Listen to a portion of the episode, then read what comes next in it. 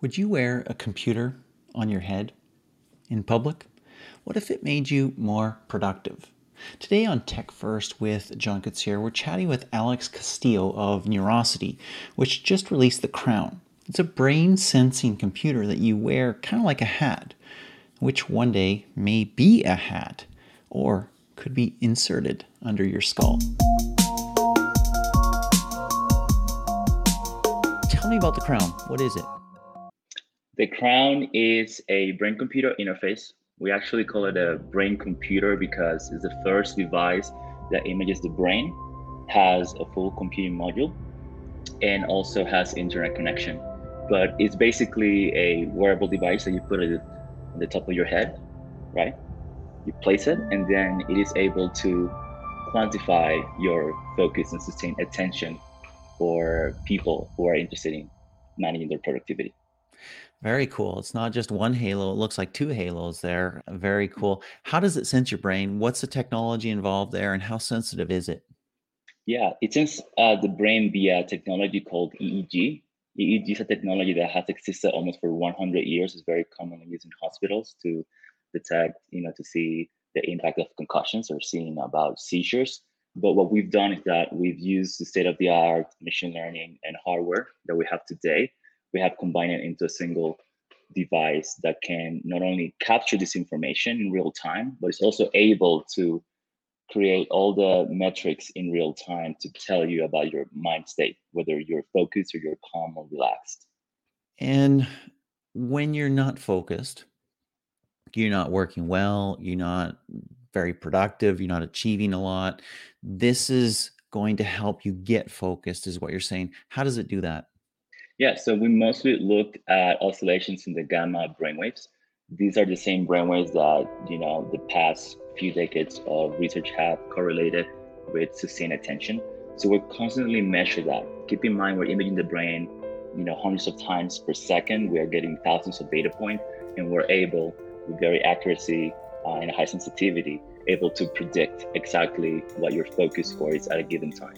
And then based on that, you can imagine how you will be able to change your computing experience, whether it's disable notifications where you're in the zone. Uh, we've learned that it can take up to 20 minutes to go back into the zone if you're distracted because of notifications. And we're also able to use music to passively write into the brain because music has that power of changing people's moods and energies, right? So we are able to make music recommendations because we can see how your neurons are reacting to the song in real time. Super interesting. Is it a medical device? Do you need any kind of medical clearance? It's not a medical device. It uses medical and research grade technology, uh, and it's packaged and created for consumers. Interesting. Now, you've probably done some research on this. You probably use it yourself. Uh, how great is the productivity increase? Yeah, so what we're aiming is to increase a 3% output just as starters, right? I am neurotypical. My co-founder AJ Keller, uh, he has ADHD. For him, it's more of a necessity, right? And for me, it's like, okay, I really don't have any time to waste, and I need to accomplish this task. And I'm able to see in real time exactly how the data changes based on every single thing that I'm doing. And we've learned to know exactly when to take breaks uh, and what not to do if we want to sustain attention. Did you say 30% increase in productivity? Three. 3%. Yeah. Okay, very good. Uh, do you see that growing over time? Right now, you're mostly, I guess, finding out, hey, notifications are distracting you, turn them off. You're playing music. Are there other things that you'll do in the future that will help people get in the zone and enter a state of flow? Yeah, so one of the exciting things I'm working on right now is personalized insights. So, as opposed to looking into the one third of the bias signature that humans share, we're looking exactly at how that person's brainwaves react while they work. So the output, of course, should grow over time, and you should be able to see compound interest when it comes to productivity. But it's it's a little bit more than just like telling you to turn on notifications. For example, we have software that turns off the notifications while you're in the zone, while you pass a specific threshold for you. And once you come down, you get the notification. So we're making this world when we're automating like selecting music and what music to play. You don't have to like a song anymore. You don't have to create playlists. You don't have to reorder.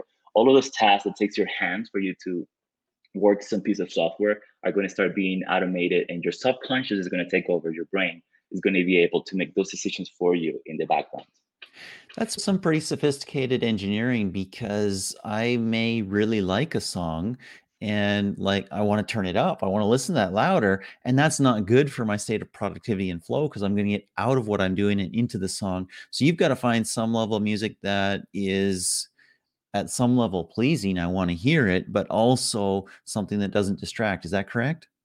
Yeah, that's correct. But when you say I or me, right, you're referring to your brain as well at the same time. So right now, our Neurosity Shift application is optimized to select songs to increase your productivity.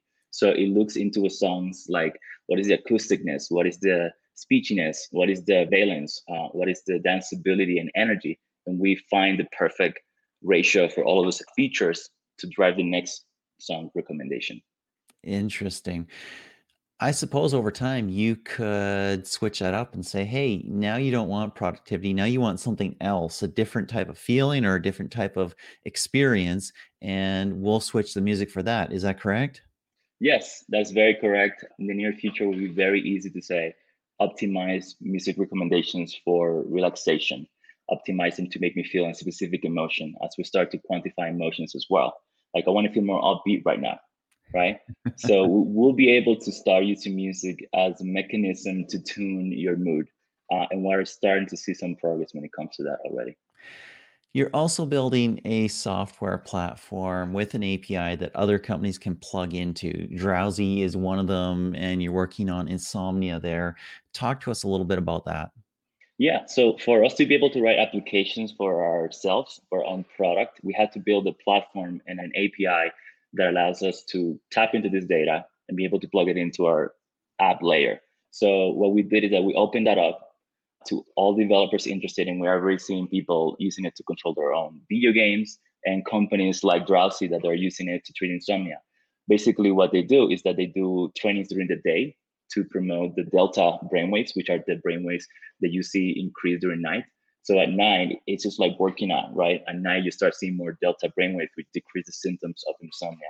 In the same way, uh, we're also working with other companies that are using uh, psychedelic therapy as well. So we're going to see a lot of people building app neuro applications that anyone who already has a device or that got a device to use our productivity app will be able to download an app. Okay, I want this app for sleep. I want this app for stress. I want this app for you know emotion and communication and for entertainment and for smart home. Wow. What do you see as I don't want to say end game. There's no end game. Uh, The world keeps spinning, technology keeps getting better. But if you cast your gaze out five, ten years, what do you see this device being capable of? And what do you see this platform uh, achieving for people? I think we're going to see similar impact, same as the smartphone, uh, what the smartphone did for everyone. We're starting going to see the operating system be migrated from a small device to the brain, to the operating system of the brain, an operating system that knows you and can make decisions for you and help you make decisions, right? We're really learning more about EEG data. Like in the last few years, they've been able to even predict like epilepsy seizures before up to one hour before they happen and able to diagnose the spectrum. So this technology that has been around for almost 100 years, in the last 2% of that time, we've learned exponentially way more than what we knew about it. So what you're going to see is that the computing platform is going to become the computing platform of the mind, of, of the brain. You will be able to, even things that are going to sound as crazy as being able to download memories and be able to replay dreams and things like that. They look and they sound very like Black Mirror-ish, but where we're starting seeing technology that can image the brain and can do some of these things. Like there's already research backing up some of these things. So for the five to next five to ten years, it's going to be crazy, but I think it's going to be super exciting to see what humans can do once they're able to use their brain for more than what they're using it today because of the limitation of their bodies.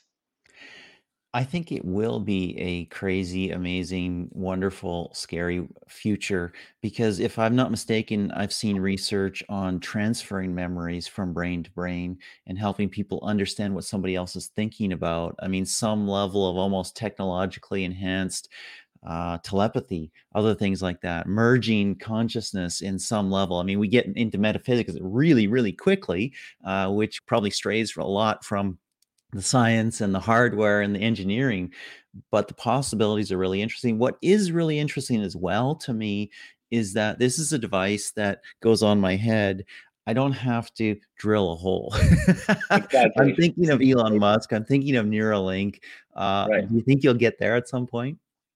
Well, the great thing about you know Neuralink is that they're tackling the bandwidth problem, right?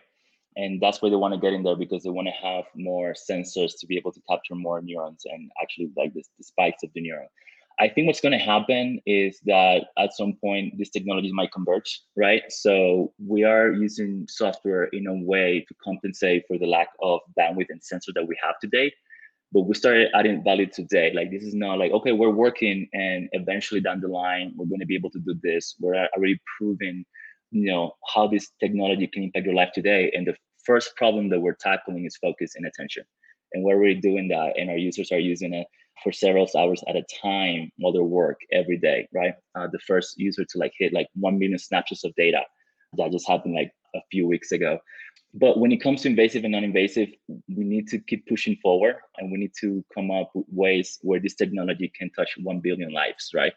Most likely that would happen uh, with non-invasive. And for hardware upgrades it's definitely great to be able to just switch it the hardware just the same way you switch your phone.